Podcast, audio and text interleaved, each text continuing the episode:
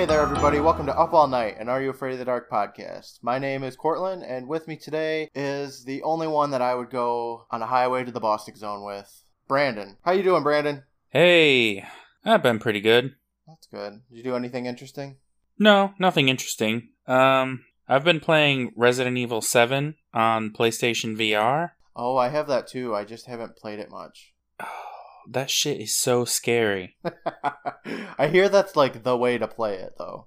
I don't get scared at video games very often. Yeah. But there's just something about playing this in V R that just makes it like I, I just can't do it for very long.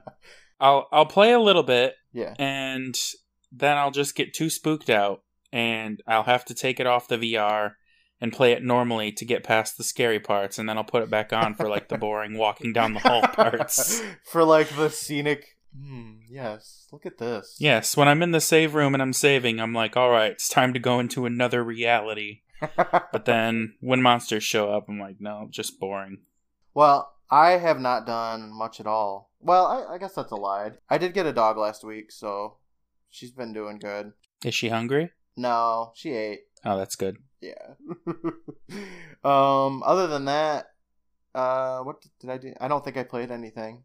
That's two weeks in a row. You know what is? You know what it is? I think this podcast has just consumed my life. I just want to like edit, and I want to get home from work and edit, and I just have such a fun time with it. I love it. I like posting on social media now, and that's just what I do. I've become a millennial. I don't.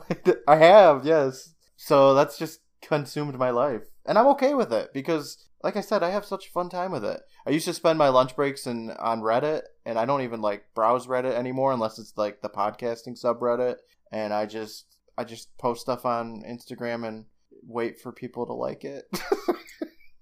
Is there an Are You Afraid of the Dark subreddit? Yeah, but there's nobody on it. Oh, man. I'll probably post something to it eventually anyway, but there's like no activity on there. I would think there'd be like a giant mega thread just talking about Beth for months on end. She's so complex, you know? Yeah, she's really something. You know, okay, so I was thinking about that too. When we said that Nanny has the highest kill count, yeah, Flynn killed like fourteen thousand people, but let's just keep it on screen, like in episode kill count, you know? Yeah, I thought the same thing today, actually. As far as on-screen kill count, The Lonely Ghost is number one. Yeah, we'll keep this tally going. Yeah. So, we got done watching Episode five, The Tale of the Hungry Hounds. Uh, normally, I say what I think about it first, but Brandon, what did you think about this episode? Look, I'm just going to get out ahead of this and just say that this episode was real boring. Yeah, it was. This was not my favorite episode. I don't think it's anybody's favorite episode, actually. You know, I'm going to agree with you that it was boring. It's easily the worst episode that we've watched so far. Yes. But there's definitely some things that I really enjoyed about it. Interesting. Yeah, right? I'd like to hear those when we get to them. Okay. Yeah, definitely. Um, but there's, you know, this is the first episode that I watched twice before we recorded. I watched it yesterday to take all my notes and stuff. And then last night after I got out of work, I watched it again. Because I was like, you know, when we watch these episodes, I take it apart piece by piece, scene by scene, line by line. I take it apart. I want to be able to have somebody that's never seen the show listen to our podcast and be able to follow along just like they had seen it, you know? So I want to yeah. go scene by scene. I want to go line by line. I want people to know what's happening so that they can kind of envision it. And when I was doing that, I was like, oh, this episode, it's not it's not that bad. Um, and then on the I, second watching. Yeah, on the second watching, I just kind of... I, I didn't dissect it so much, and I still kind of felt like it wasn't that bad. You just let it wash over you. Yeah. Obvi- like I said, this is definitely the most boring episode. It's the worst one for sure, but I still don't yeah. think it was that bad. No, I mean, it's all relative. Yeah. Compared to other episodes, I was less entertained, but... For sure. Like, I've seen worse episodes of T V before. Yeah, I agree. This isn't the worst thing I've ever seen or anything like that. All right, so let's get into this episode. You ready, Brandon? Yeah, let's do it. Okay. So the episode starts with Kiki. She's using her knee to break, like, the world's thinnest twig in half. she's, she's This thing is seriously, like, paper thin, and she has to yeah. use her knee to to break it in half. She's giving it her all, man. She is. She hands it to Betty Ann, who, um, you can't really see it, but I'm assuming she's putting it into the campfire to start the campfire yeah, for the night. Like, Kiki's putting all of this effort into breaking that twig. Yep. And then gives it to Betty Ann, and her job's just to toss it into the fire. Kiki could have done that. She could have done it. She's just trying to make Betty Ann feel helpful. I like to think that Betty Ann is, like, getting all the sticks nice and organized so that she can make the finest fire that she can make. No, she's just throwing that shit in there. So Kiki hears the howl of, a, of like, a beagle, like a like a hound. But Betty Ann doesn't hear anything. Down the path walks Eric, David, Gary, and Frank. They're all carrying firewood. Eric is making some chicken noises while Frank is howling like a dog for some reason. Yeah, I'm surprised they get so freaked out about the sound of a dog, considering there's wolves in the woods, like, yes. all the time. Yeah, every every single episode we've had so far has this howl of a wolf, and the kids are just smiling at each other. Yeah, just keep telling your story. There's, like, the distinct sound of a beagle, a beagle's howl, and they're just like, holy fuck, what's going on? There's a cat meowing, and they're like, let's get out of here, guys. So the gang's all there except for Kristen, and when David asks where she is, Eric replies, she'll be here, don't get your shorts in a knot. Is that a saying? Is that something people say? Uh, I think it's kind of like um, a G-rated, don't get your panties in a bunch or whatever. Yeah, that's what I was thinking. It's kind of like a combination of that mixed with, like, Bart Simpson. So Kiki says some bitchy line about how Kristen is going to be there after all the work is done because she doesn't want to break a nail. Yeah, I didn't like that. I didn't either. I'm hoping that Kiki just gets better in later seasons because, like I said in the beginning, I like Kiki. What is Kiki's problem? I don't know. Why do you like Kiki? I don't know, man. We got, like, four more seasons of Kiki, so she probably gets better. She probably gets better. Okay, so she's not one of the people who gets rotated out of existence? No. Um, off the top of my head, do you want... I mean, is it spoilers? I mean, it's not, it's not like it has any bearing on the show. I mean, kind of. The only ones that I remember that don't leave is Kiki and Betty Ann. Oh, okay. The two worst. Well, we haven't heard any of Kiki's stories. Maybe her stories are amazing. I like Betty Ann. I like Betty Ann, too. Betty Ann's cool. Gary's cool. I'm going to be optimistic, and I, I'm going to say I like them all. I think Dave's cool, Well, I think too. We should do, like, a rating, though. Yeah. Once we wrap up the season, like after we get through the thirteenth episode, maybe the next episode we could do like a rating of just a bunch of different things. Yeah. Give our our all on it. A retrospective. Yeah, I think that'd be fun. So after Kiki says that huge bitchy line about Kristen, she proceeds to burn her fingertips off with a match.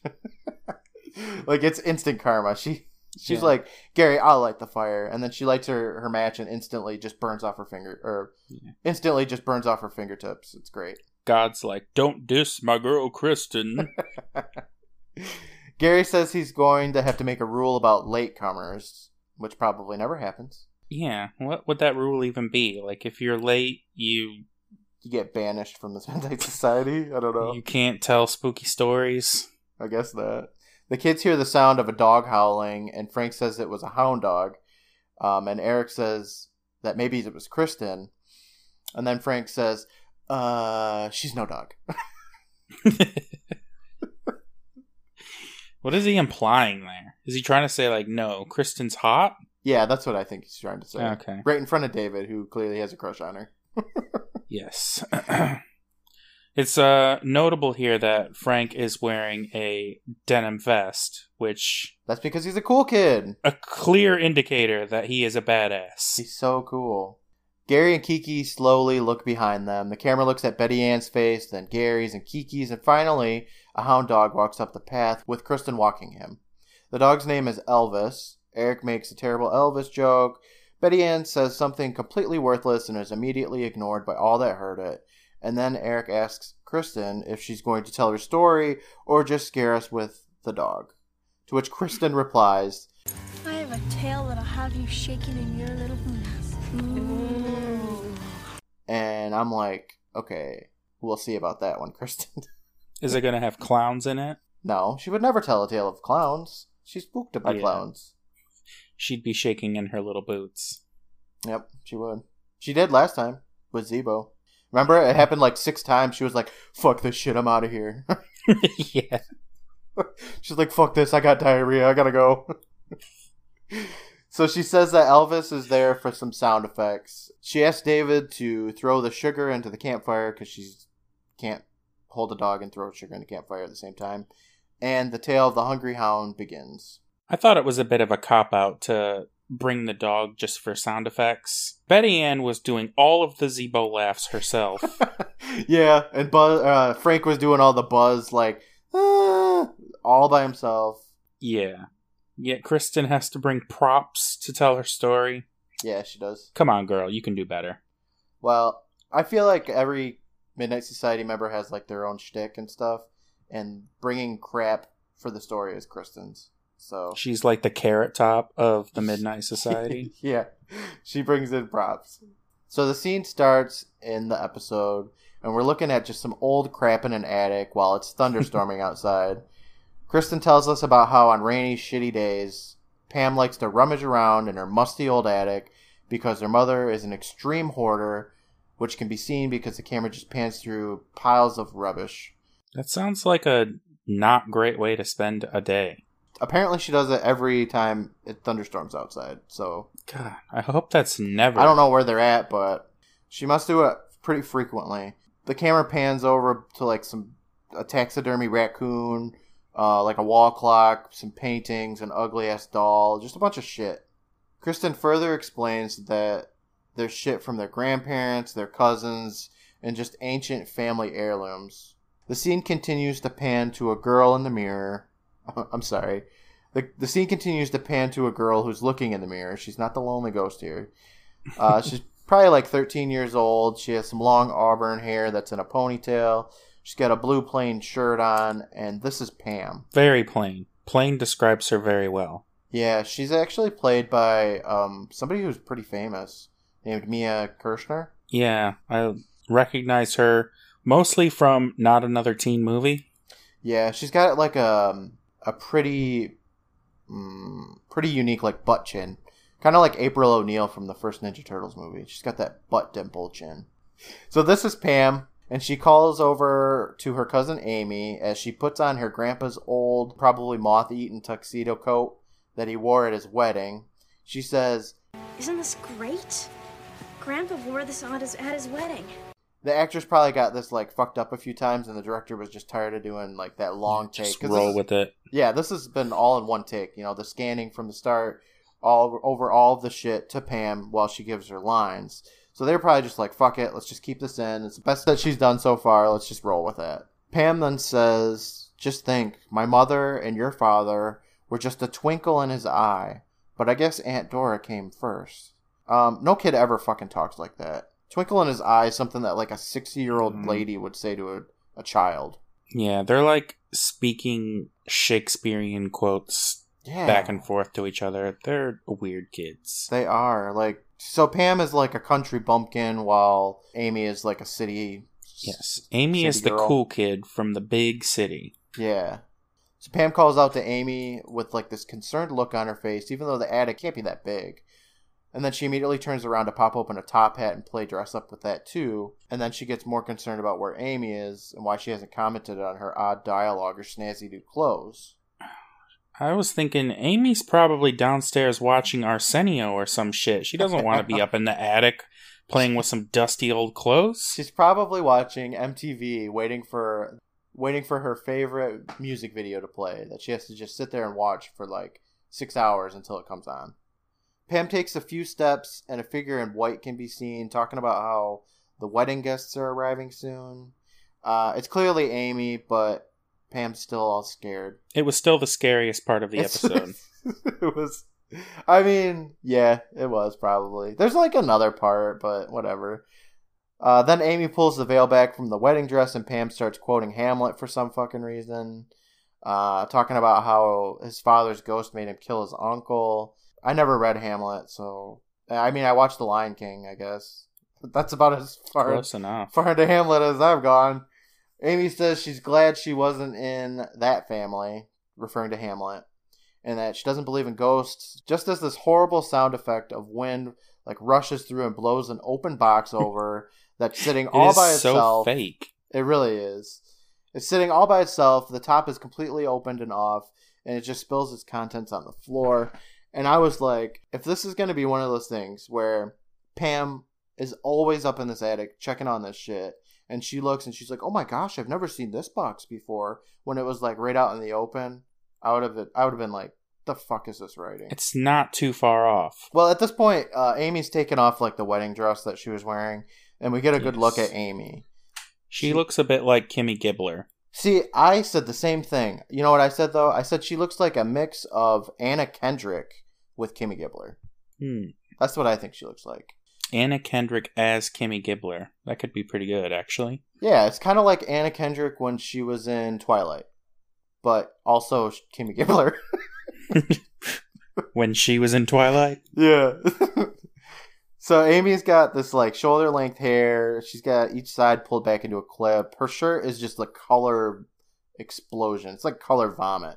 She has a bunch of crappy plastic bracelets and rings on. Uh, and she picks up a picture out of this box that toppled over. She looks at it and says to Pam, I didn't know you could ride. And Pam grabs the picture and she says, well, I can't because my mom won't let me. So the picture is of their Aunt Dora and her horse, Mirage. Yeah, she's not riding in the picture, so, so I wouldn't say, oh, I didn't know you could ride. It'd be like, oh, I didn't know you could stand next to a horse. So the kids hear a squeak. Uh, I thought it was the squeak of a bat. It sounded like a bat to me, but... Yeah, I thought a bat, like, constantly. Yeah, it sounds like a bat, but it's for the story, it's a rat. So they hear the squeak of the rat, and Pam, who goes up in this attic... all the time, according to Kristen. Yeah, from the sounds of it. She acts scared and wants to leave. And Amy's like, no way, let's go over and look at it. And she pulls out this giant trunk that's hidden under some clothes. And on top of it, it says Dora Peace, nineteen sixty-three. Yeah, nineteen sixty-three. That's not even that old at this point. And it looks like an old pirate's treasure from the seventeen hundreds. Yeah, like there's like the a lock on it that... It looks like it's so old it doesn't even have the numbers on there, so I don't, you can't really make out what you're even spinning to. So again, at this time, Pam, the seasoned attic explorer, wants to leave, but Amy, the fearless rookie, says it's probably just a mouse and tries to open the trunk, but it's locked. There's a mouse hole on the side. Pam says, okay, this was an interesting line to me. Pam says her mother always says to let the dead rest in peace. Um, but Pam frequently goes through all of this garbage. She just played with her grandpa's tuxedo coat and top hat. I th- assume yeah. he's dead if, like, her mother has his belongings. And sh- she had no problem playing with the dead people's shit then. No, it's just this one chest. Yeah, she's she's constantly, like, a hypocrite in this episode. Mm-hmm. She's, like, dancing with...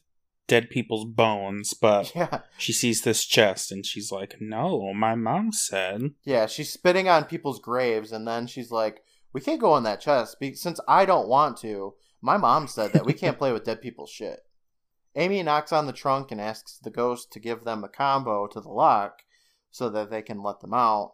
And then we hear uh, what I assume is Pam's mother call up to the girls, telling telling them to get the fuck out of the attic because it's time to feed the dog. Like, like, mm-hmm. bitch, you feed the dog. These girls are spelunking up in here, you know? Yeah, it takes like two seconds to feed the dog. Yeah, you just scoop out some fucking kibble and you pour it in a bowl. Just, what a lazy mom. Done. So, so the next scene shows us a gorgeous summer day. Amy is dressed in these black leggings, some sort of hot pink denim short, short skirt. It's like paper thin vest covering her black shirt that's tucked into her skirt. Um, she has these rad shades on. It kind of reminds me of like the Beatles. Mm-hmm. And then on the other hand, we we get a good look at Pam, who is wearing this like sweater that I would personally like to own so that I could wear it to like a fancy Christmas party. Uh, she's dressed a bit like a Zeeb here. She is dressed like a Zeeb, which is kind of her thing. My father-in-law has a collection of sweaters, and this sweater she's wearing would fit right into it. Of his, I don't want to say ugly sweater. They're, they are, but I fear that he might eventually listen to this. Exquisite. Yes. His uh, unique sweater collection is what I'll say. Uh, Pam also has some jeans on. Amy asks what she does for fun around here. Pam takes her by the hand and they just run out of the shop. They run up to a horse that's in an in, in a fenced-in enclosed area, just nibbling on some grass, minding its own business. And Pam explains that their owners only come to see the horse on the weekend because they live in the city.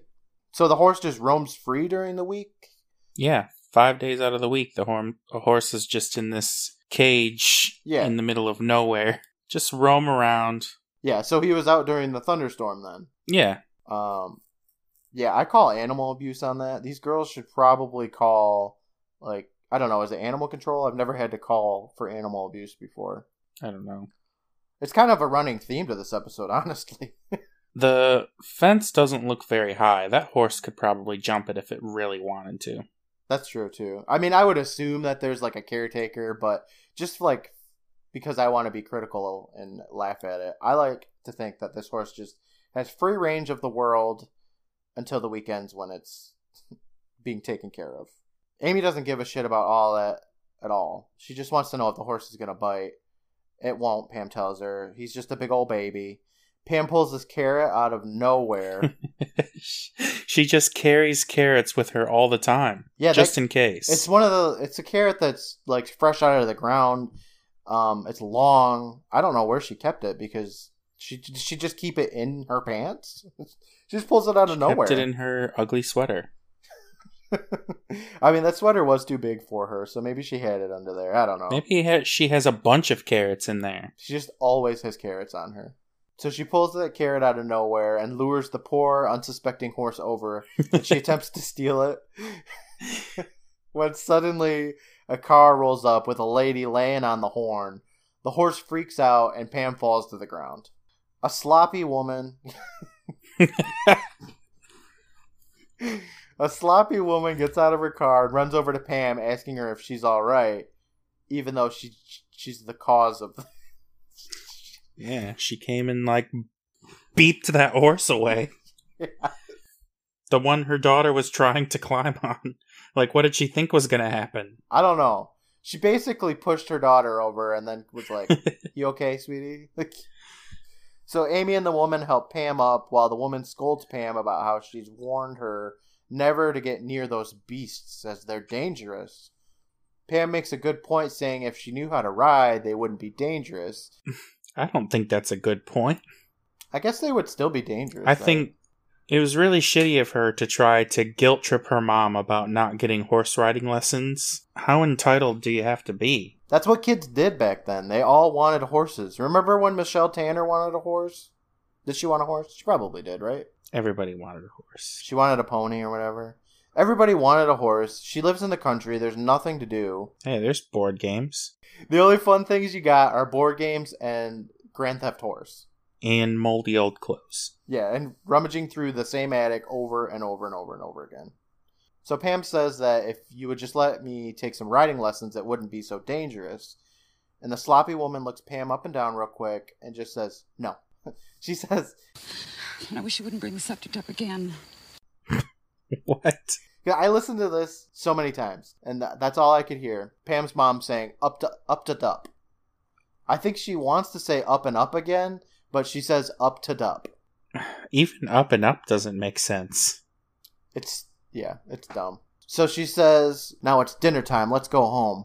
Pam argues that it's safe in a ring, and and that, quote-unquote, it happened thirty years ago. Her mom, who, by the way, looks like Lucille from Arrested Development, says, it seems like only yesterday to me. And that's the end of the argument. Amy tells Pam to give it up, and Pam turns and looks longingly at the horse, even though she should be calling the police for animal cruelty. All right, so the next scene, Pam is sitting at a picnic table with a Ouija board. and tell, It's got, uh, like, Chinese hey, checkers, Ouija. I think. That's what I thought, too. That's where they got the name for Ouija. They looked at a Ouija board. So she's looking at, she's playing with this Ouija board. She tells Amy that she needs the help because it needs two people to play. Amy understandably makes fun of Pam's living conditions about how there's nothing to do and sarcastically says, what's next for fun, shucking corn? Eventually she sits down and agrees to play since there's nothing else to do. Pam says that she found this in the attic that her mom and Dora used to play it all the time, but...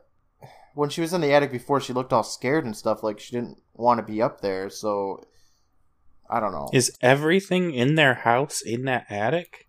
Yeah, I guess so. Do they have anything outside of the attic? We don't ever see anything outside of the attic.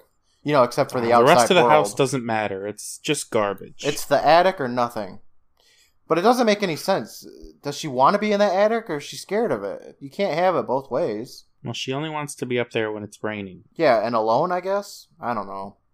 The girls start to play, and the triangle thing that you use with Ouija boards just starts to move on its own. I don't know how Ouija boards work.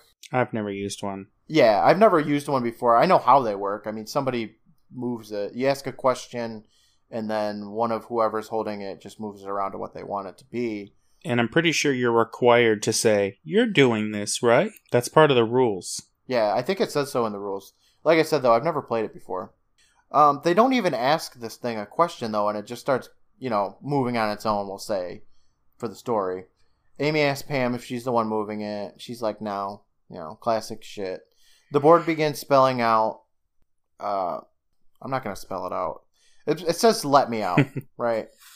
Yes. So Amy is an idiot, and she's like, "Leet out," and Pam's like, "No, you fucking moron. It's spelling 'let me out.'" And Amy says it's probably that rodent calling from Aunt Dora's box. The triangle keeps moving and starts dishing out some numbers. One, four, nine. The combo to the lock. The next scene, the girls are up in the attic, and Pam, again, seems pretty scared of it. Yeah, she wants right out of there. She both wants to be up there every time it's storming, but also doesn't want to be up there because she's scared of it. Yeah. Amy tells her not to worry, but Pam's freaking the fuck out. This is this is probably my favorite part of the episode. Amy sits down next to the trunk and asks what the numbers are. And Pam, she's been she's been like, "Oh God, we got to get the fuck out of here," this whole time, without skipping a beat. After having just shown us that she's scared as fuck, says in just this excited way, one four nine. Okay, we got to get out of here." Like, it's just like. It's just so she's so into it for that. That's my favorite part of the episode too. It's so funny. It's I don't know. It's hilarious. Yeah, but what if it's something else? Like what? Now what were those numbers? One four nine. Look, I'm telling you this. She's like, oh, oh, we gotta get out of here. I hate it up What's here. The combo? Oh, the combination is one four nine. Put it in quickly. Oh, let's go. Get it open. I want to see. But oh, oh, Jesus. So she says one four nine and then goes immediately back to being all scared and looking around, saying she doesn't even believe she doesn't even believe in this stuff. And Amy says, "Good, then you shouldn't be scared." Good point. And she enters in the digits. She enters in the digits on this combination that has no numbers on it, so I don't know how she knows what she's doing, but Amy unlocks the lock, opens up the trunk, and this mouse pops up and it scares Pam. She's booking it the fuck out of that attic, and Amy pulls her right back in. They walk over to the trunk, and Pam adjusts her belt and pants like a middle-aged woman. Amy opens the trunk, which lets out a bunch of smoke for some reason. Yeah, that's weird. And they don't even mention it. No, they don't at all. Like, it's there's a fog machine in there, and the, it's billowing out this smoke. Yeah. It's smoke and fog. And they're just like, cool clothes. Yeah, it's all Aunt Dora's old riding gear. They didn't even wash it off from the last time she wore it, which presumably was when she passed away. Oh, so maybe those are stink lines. That could be it, yeah. I don't know. Maybe that it's probably like rat poop and stuff because the rat ate a hole through the chest. So I would think that he's been nibbling on making a nest out of these clothes. Yeah, those and fumes are probably poisonous. Probably is. Which could explain everything that happens after this. uh, you're very right. So Pam's fears are just completely gone. She sees this new article of clothing that she can put on. She grabs the riding coat and she puts that shit on right away. And as she buttons it, some medieval music starts playing for some reason. Oh, I love that. And she looks as soon as she puts it on, she looks. She has this amazing look on her face, and King Arthur music just starts playing. Yeah. The the. The moment she snaps the first button, uh, she's just taken over. She looks in the mirror, and her her hair's no longer in a ponytail, but it's down and it's styled, like it's been crimped or something. I don't know. I'm not a hair expert. I I don't even I don't even have that much hair in my head. It's pretty much no, gone. None. I know. Bald. We're bald and balding. Such is life. But let's talk about that music for a second. It's such old-fashioned music, and everything about this episode pretty much makes it seem like it's very old-fashioned, but this, yeah. like, it's the sixties. Yes. Dora was around in the sixties. Yeah, I but assume that all she the died clothing in everybody wears, and the music, and the chest, it's yeah. all, like, eighteen hundreds. It is very eighteen hundreds. The whole premise of this, like, second half of the episode is very... That probably did not happen in nineteen sixty-three, you know? I'd find it very hard to believe. Yeah. This music, though, uh, what did you think of it? Uh, I thought it was very inappropriate to the tone and the scene. Yeah. But I, I also loved it. Yes! I completely, one hundred percent agree. I agree that it is totally... It should have been in, like, a different episode, probably. But I loved it. It was like it was so fun. Marching battle music for a for a video game or something. Some, yeah, it's like it should have been on. There's like, a little drummer boy playing. Yeah, a beat as she marches in her riding coat. Yeah, I loved it. The, I like to listen to video game music a lot, and specifically, I like the Nintendo and Super Nintendo era music. And I just thought that this would have fit in like perfectly with like, uh, like a J R P G or something. I loved it. That's what, yeah. It's the music that I love to listen to while I'm at work. You know, it just uh, makes my day go by, and I love it. It was incredible. Well, add this music to your playlist. I probably will. It's just so inspiring. So she slowly walks over to the window of the attic or whatever. Very um, slowly. Yeah, she's. At this point, Pam is now the slowest person ever for the rest of the yeah, episode. And that just continues for the rest mm-hmm. of the time. Yeah. So she's walking over to this window of the attic. It's It opens up without, you know, ghostly, magical, opens up. And she walks through it. And all the while, Amy is asking her what she's doing and just, like, looking around like, what the fuck is happening, you know? Why am I doing this? Yeah. I could just go back to the house. Looking around like, the fuck, you know, where's the hidden camera? What's going on? Also, she's like, why is it night out there? It's it's fucking daytime. What's going on, you know? So this yeah. the new door window creation leads outside at night, and Amy follows Pam down these steps. I think the steps look cool. I think they look cool too, but I would I don't like them. It looks like steps that you would find at like a children's playground. Where there's, like, the little tiny sense of danger of, like, if you misstep, your foot's going to fall through it, you know? Yeah. So they're walking down these stairways, and they look down at the ground, which is just covered in fog. Um, Amy's calling out to Pam that they should just go back. The girls walk through a forest scene. Amy is struggling to keep up with Pam, who is just walking exceptionally slow, which doesn't make any sense to me. But Amy says, it's almost time for dinner, and you should probably go back home. We got to feed your dog or whatever. Pam looks at her for just a second and then continues on. This whole episode is just constant. Yeah, I know what you're saying. Feeding, and everyone needs to be fed. Are you hungry? Eat this. Feed that. It's a P S A for just feed your fucking dogs, guys. And your people. Feed your people and your horses. Yeah. And your... Carrots for everyone. Your foxes. This is probably where the episode gets a little boring because Pam just is such a slow walker. She makes her way into a oh, graveyard, so which Amy sees and is just like, oh, no. Amy walks in and checks out the gravestones. I think this part's kind of cool, or at least kind of interesting to me. It's something. After all this nothing, it's something. It is something. So this is where I like to assume that they're kind of in a different world. Kind of like in Lonely Ghost when they go through, well, when Beth goes through the mirror, that's kind of like its own world. This is kind of the same to me because this graveyard is just all gravestones of the girls' families. So first Amy sees the grave of Paul Peace and then Noel Peace. And she says, it's our, it's all of our family for the, for a hundred years. Um, and then she reads another tombstone that says, as you are, so as I, as I am, so will you be. And I was like, oh, fuck. God, no, not another fucking riddle. Oh, it's just a really long way to say, hey, we the same. Yeah, but I was just like, fucking Christ, not another riddle. But thankfully, it has nothing to do with the story, and nobody mentions it ever again. Amy makes her way over to Pam, who is uh, stopped in front of Aunt Dora's grave. And she sets, like, a flower down, but it looks more like a strand of wheat to me. And then she picks up a bone off the ground and says, my... Oh, God. So she picks up this bone off the ground, and she says, Mompatouge. Oh, flawless French accent. I didn't even try. I'm just, you know, I'm just that good. I hate that, though. I don't... Ugh. I hate it. Yeah. Because she says it like a hundred times. Yeah. She's just, she does. She really does. She's just like, Mon Petit Rouge. She walks incredibly slowly, says, Mon Petit Rouge, over and over again.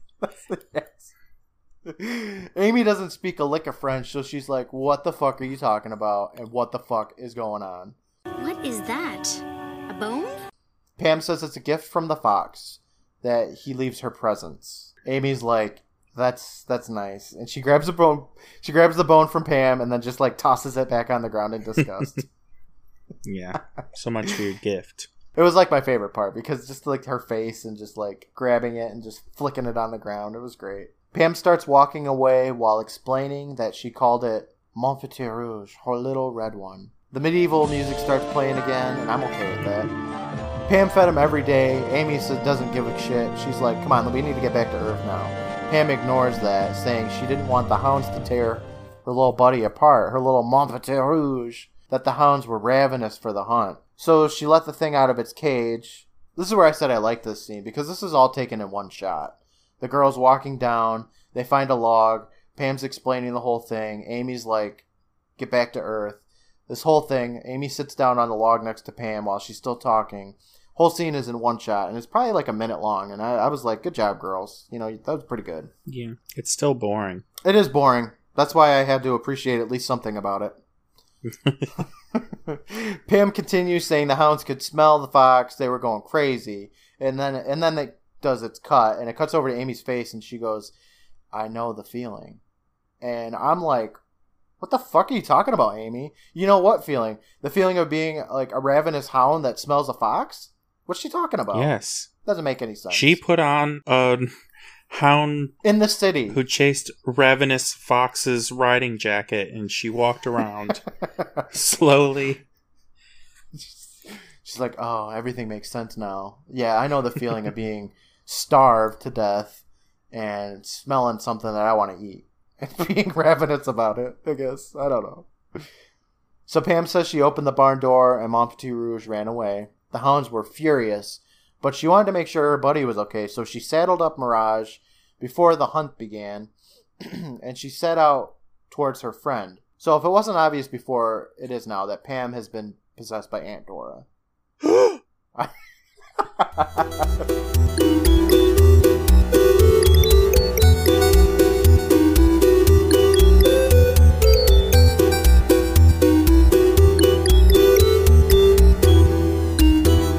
Hey there, everybody. Cortland here, your best buddy and your Mon Petit Rouge.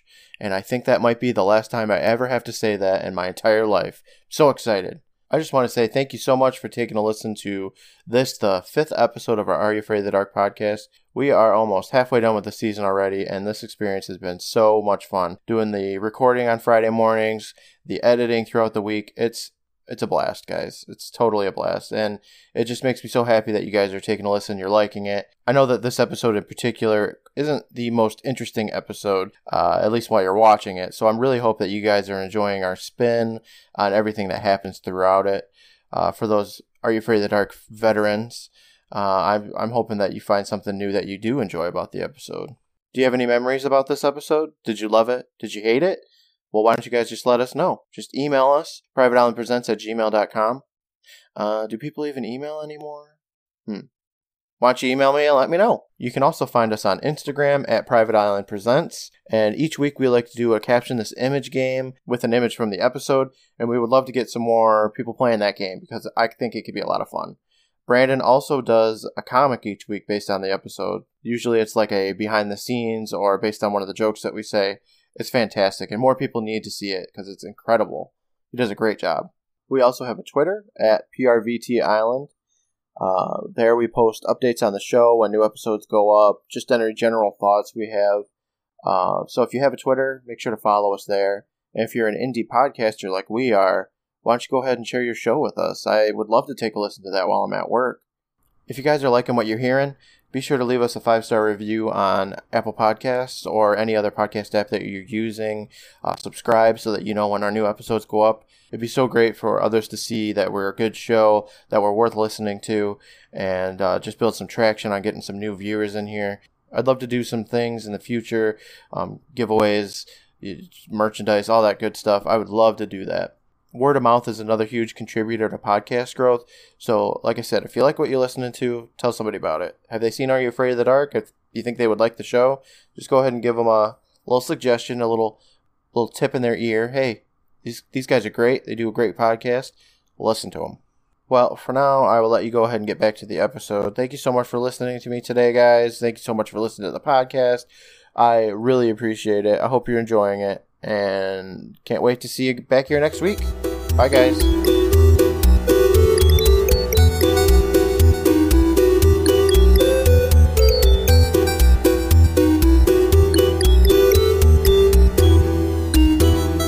So, um, from this point on, I'm going to refer to her as Pamora. Fair enough. Yeah. Because it's Pam, but it's also Dora. It's Pamora. The explorer. Pamora the... Well, she is a little bit of an explorer, because on the ride, something startled Mirage, and he tripped, and the horse, I am assuming, fell on top of her, and that is how Dora died. It happens. Amy tells her that her imagination is just running away from her, and that she's Pam, not Dora, but we both know now that she is Pamora. Yeah. When she looked in the mirror, her hair was, like, more styled. It's obvious. She was clearly Pamora from the moment yes. she... She buttoned the first button. She got rid of that Zeeb haircut, and she's just beautiful. Pamora looks over, and Amy just kind of follows her gaze. Both girls jump up as the camera pans to an old, ghostly-looking man. Amy's looking around like, what the fuck is going on? That's pretty much Amy's character, though. Well, can you really blame her? No, I can't. Because I would also be like, like what the what fuck? What the fuck is going on? That's what I was thinking watching this episode. Yeah. I was like, what is going on? When does this get interesting? I mean, it does. I I thought it was all right. So this creepy old man shuffles up a bit to the girls like a zombie saying, hello, Dora. Well, I don't remember how his voice goes, but he says, hello, Dora. His voice is like got an effect on it the same way yeah. as the punks in the last episode. Yeah, it's also slightly modulated. He says, hello, I was wondering when you would get around to doing your chores. And Pamora says, I've come to feed the hounds. Um, which is the first that we've heard that she has to feed the hounds.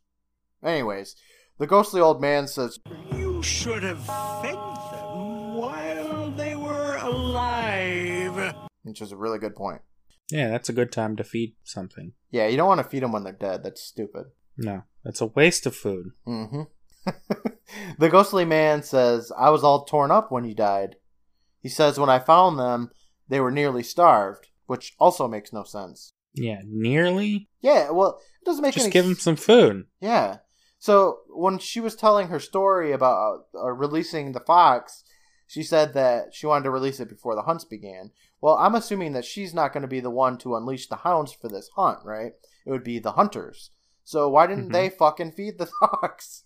I don't know. The dogs are starved a bit before the hunt. Yes. So I wouldn't think it's her responsibility to feed them. It doesn't make any sense to me. Did they just not have the hunt because the fox was gone? Did the did the hounds still go on a hunt? When was she supposed to feed them? Why didn't the hunters just feed them? If they didn't yeah, go on a hunt... I don't think they would just leave the dogs and like forget they were there, because they would have been barking the whole time. They're not just sitting there patiently waiting for their kibble. Yeah, exactly. It makes no sense. It's a big plot hole that I've seen, and it's stupid. Mm-hmm. Like, she should not be the sole person responsible for feeding these dogs, especially when, one, there's the hunters that if the dogs didn't go on the hunt, then they should have just fed them. If they did go on the hunt, then I'm assuming that that's what they that's when they find food. Also, she she she got she died in the woods, so like I get your priority would be to find her or whatever, but also then she wouldn't be allowed to feed the fucking dogs. So just go do your go do her job. It's not hard, but whatever. He says, when I found them, they were nearly starved. And then he says the dogs leapt at him when he let them out. He couldn't keep them down, but he got away. And that's when his heart gave out, and he had a heart attack, and he died. Pomora apologized to the old man, who we later found out is named Giles. And he just kind of like shuffles at him like a zombie, like he lurches at him. Yeah. He also just kind of disappears from the story anyway. Yeah, this is the last time we've seen him. But first he gives the line, "Why didn't you feed the hounds?" We're over fifteen minutes into this episode now, more than halfway, and finally we're getting to the name of this episode. It's like Phantom Cab all over again. The girls run away from this crazy old man. They hide in a barn. Pomora lights a match and then puts that in an oil lamp so that they have some light. And Amy asks who the guy was, and that's when we learn his name was Giles. He was the stable keeper, and then the barn doors begin to jiggle and lock.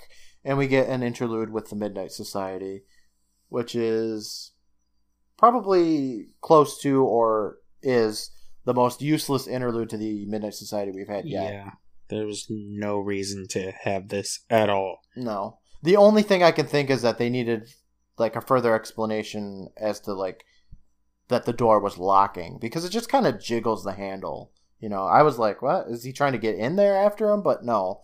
David asks who locked the barn door, and Kristen says it might have been Giles or perhaps any of the other ghosts from the family cemetery, which means it was obviously Giles. Yeah, there's only one ghost. They only had the budget for yeah, one. Yeah, exactly. So we slip back into the story, and Amy's trying to open the door. The barn's now much brighter, and Pomora says that she has to feed the hounds, that they're trapped and starved, and it's all her fault. Amy tries to talk her out of her possession, but of course it doesn't work, and Amy realizes that it's the jacket, so she tries for like a second to take the jacket off, and then never tries to take it off again, but uh, Pomora just kind of slowly walks out of her reach. Pomora stops down a hallway, and we're shown that the door that holds the hounds, it's, they're banging on it. They're clearly ravenous. Yeah, the dogs are just barking constantly. And does that mean Kristen is just having Elvis barking nonstop? Because she wanted him there to do the sound effects. Yeah. Elvis is also working like overtime too, because um, there's like seven dogs in there. So he's got to do the barking of seven dogs. Yeah, so Kristen's just like screaming the story over Elvis barking. And then Amy walked slowly with Pam. All right, so they're looking down this hallway at the door. Amy tries again to stop Pomora, reasoning with the, the Dora side, saying she's possessed her niece. And um, Pomora says, "Nonsense. I have no nieces. My brother and my sister are ten years old." So at this point, I'm like, Pomora understands that it's been a long time since she could go back and feed the hounds. She looked at her own grave. She knows when she died. She knows that Giles is dead. But she doesn't seem to know how much time has passed.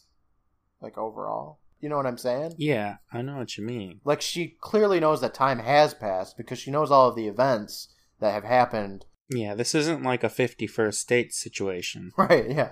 So, I don't know. Maybe she's just getting a little more and more possessed and, like, she's kind of like reaching her end goal and just that's all she cares about. I don't know. It seems stupid. We do know now, finally, after all this time, that Pam's mother is a twin. Pomora slowly walks up to the door still. Well, she's slowly walking towards the door because she doesn't make it to the door. She explains that the hounds are starved before the hunt. Amy pushes her back and locks her into a stall, saying that she'll let her out when she gives up Pam's body, and that she's just going to go look for some help. Pomora tells Amy that she doesn't know the way, and that once she feeds the hounds, she'll show her. Amy questions what Pomora plans on feeding the hounds. She says, "What, are you, you going to feed them meat?" Pomora says, "No, fucking kibble, duh." Amy tells Pomora she'll go get the kibble herself and feed the stupid dogs. And Pomora points to the kibble, and Amy goes to try and find it. Yes, the thrilling kibble searching scene. It's exhilarating. It's probably, mm, it's the creme de la creme of the episode. It's the exciting bits. No, we already passed the high point with the medieval music. It's all downhill from here. Well, it does play some more music later, but I don't like it quite as much. Deeper in the barn, there's just a bunch more shit everywhere, which just proves that hoarding runs in this family. So Sorry, Pam and Amy. You guys are going to be fucking hoarders when you grow up. Hoarding and feeding dogs are the only things this family cares about. Uh, they have like a slight care of horse riding, even though it has no bearing. If the horse wasn't in the story, it wouldn't be any different. No. Not at all. They could have just figured out a different way for Dora to have passed away. Could have eliminated the horse altogether. It has no bearing on the story whatsoever. Pomora grabs a belt uh, or something. I don't know. There might be something like horse-related that she grabs. And she begins using it to unlatch the door um, that has her locked in the stall. Yes, very clever. Like in Jurassic Park when the raptors open the door. Yeah. She's a clever girl. So Amy's looking looking around for that kibble, and she finds it, and she starts dragging this gigantic bag of fucking kibble from one room to the next. Uh, all while Pomora's just walking her way slowly down the hallway to let the hounds out. Amy's just begging Pomora to stop, uh, that she's got the kibble, they can just throw it to the hounds, but she's not listening and seems just hellbent on unleashing the ravenous, starving hounds. She starts calling the hounds out by name, Bounder, Rexy, Helga, and Brutus. She says, I got something for you. And Amy's just screaming, no, don't open the fucking door. But Pomora does it anyway, and out and out comes this just adorable... Yeah. They are the sweetest looking dogs. Yeah. I thought when they first came out, I was like, oh, it's a happy ending. They're cute. Yes. They're not scary at all. They're these small beagles. But they're still intended to be terrifying. Yeah. The dog that I just, I got last week, she's um, part beagle. So the dogs kind of look like the dog that I just adopted. And she's the sweetest oh, dog. That's terrifying. I know. I'm like, oh, fuck, she's going to eat me every time I look at her. So there's just these adorable beagles just come out. And I think beagles are really cheap is why they use beagles. And um, I'd like to imagine that they wanted, like, imposing dogs, big imposing dogs, but... They want hunting dogs. Yeah. It would have made the story better if they were, like, wolf, like huskies or something, you know, something that when it's running at you, you're like, holy fuck, you know, I'm going to get up on this ba- bale of hay, you know? Yeah. So these, um, this adorable stampede of beagles is uh, marching their way over to Amy. It's like a scene from Beethoven. Yeah, it is. It's just just delightful. It's like they're gonna like maybe they'll topple her over, but it's just to give them give her kisses, you know. They're just gonna lick her face. Amy drops the kibble shit and starts climbing up on a bale of hay. Uh, the dogs try and jump after her, and she's like she's like kicking at these dogs. Right? Okay, this is actually my favorite part of the episode. I feel like I've said that like three or four times now, even though I don't like this episode like at all. But her slow motion kicks, her little her little made, baby kicks, her little kicks made me laugh so hard, and I, I can't I can't even accurately explain why, but I just love it. Well, her face is funny. It's got this ugly like shot of her, um, and, and it's just like not. It's not good for the actress. And she's got her, like, a hand up in her palm. I don't know why. She's doing these little baby kicks. It's it's adorable. So while she's kicking at the dogs, you can hear a barn door creak open, even though it was locked, but whatever. And a fox comes in to distract the dogs. The dogs all run out of the barn after the fox, um, and Amy is saved. The only thing is, though, is that I counted seven dogs that came out of the door. And when they were leaving the barn, only six of the dogs left. So there's mm. there's still one ravenous dog that could eat yeah, that could eat Amy. But. You can take one ravenous dog. Yeah, well, I mean, you know what? The Maybe odds are in your favor. She probably like incapacitated one of the dogs with her little baby kicks. That's what happened. She looks. Uh, Amy looks around a moment for Pam before slowly exiting the barn. So sitting on a horse is Pomora. And she just rides off into the distance while some more medieval music starts playing. It's not the same medieval music, though. It's like a worse version. It's similar. It's the same kind of nineteen sixties medieval music. Um, it starts getting a little jazzy when she starts walking back up the staircase and back into the attic, but it's not quite the same. I didn't like it as much. The attic door closes behind her, and um, you can see that outside it shifts back from night to day, which I thought was kind of cool. That's how you know things are more normal. That's true, yeah. Pam walks out like nothing happened and takes off the riding top. Amy's like, let's get the fuck out of this place. It's haunted. And Pam says, thought you didn't believe in ghosts. Like, bitch, you're the one that's been scared of the fucking attic this whole damn time. I don't know. She's such a hypocrite. I don't like it. Pam then says, come on, I gotta go feed the dogs. And Amy's like, hold up for a second. You, did you just say dogs? And she says, like, no, no, I just said dog. I only got one. And then they just, like, get into a little fight about it for way longer than they should have, where it's just like, no, I didn't. Yes, I did. No, I didn't. And it was, it's stupid. And then she says, who cares what I said? What's wrong with you? You know what, Pam? Who cares what I said? What's wrong with you? And it's probably my favorite delivered line in the episode. Yeah, what is wrong with Amy? I don't know. It's like or she Pam. just experienced a whole different dimension. Okay, so yeah, in this scene, yes, is it meant to imply that Dora's still inside Pam's body? No, because she takes off the riding top, so it's back to being just Pam. She takes off the riding top, but is it possible that Dora has completed her transformation and doesn't need the riding top to control Pam's body anymore? Is the feed the dogs thing just Pam, like, still not shaking off the whole experience? I don't think so. I think that... Because my read of the situation was like, oh, it's still Dora, and she made a slip of the tongue, but then she's like, oh, it's back to normal. Let's just go. You know what you're doing, Brandon? You're trying to make this episode more interesting than it is. You're right. You're trying to, like... It's not going to work. No, you're trying to, like, get a satisfying ending when we don't get that satisfying of an ending. What I think happens is that Pam feeds the hounds, even though the hounds... Okay, so let's go back for a second here. Let me finish this scene real quick, and then we'll, we'll get to the ending real quick, okay? Mm-hmm. Okay, so... The girls bicker about, uh, you know, if she, if Pam said dogs or dog. And I guess I can understand what you meant by the slip up there. But, um, you know, they bicker about it for a minute. Pam walks away because she has to feed Rexy, which I thought was cute because Rexy was one of the names of the, the hounds that, that Dora had, right? I thought that was cool. Mm-hmm. And then Amy looks in her pocket and finds some kibble, which I don't know where she had that kibble, but whatever. She fucking got kibble in her pocket somehow. And instead of freaking out over the whole situation, she just smiles and says, I have just the thing. And that's the end of the episode.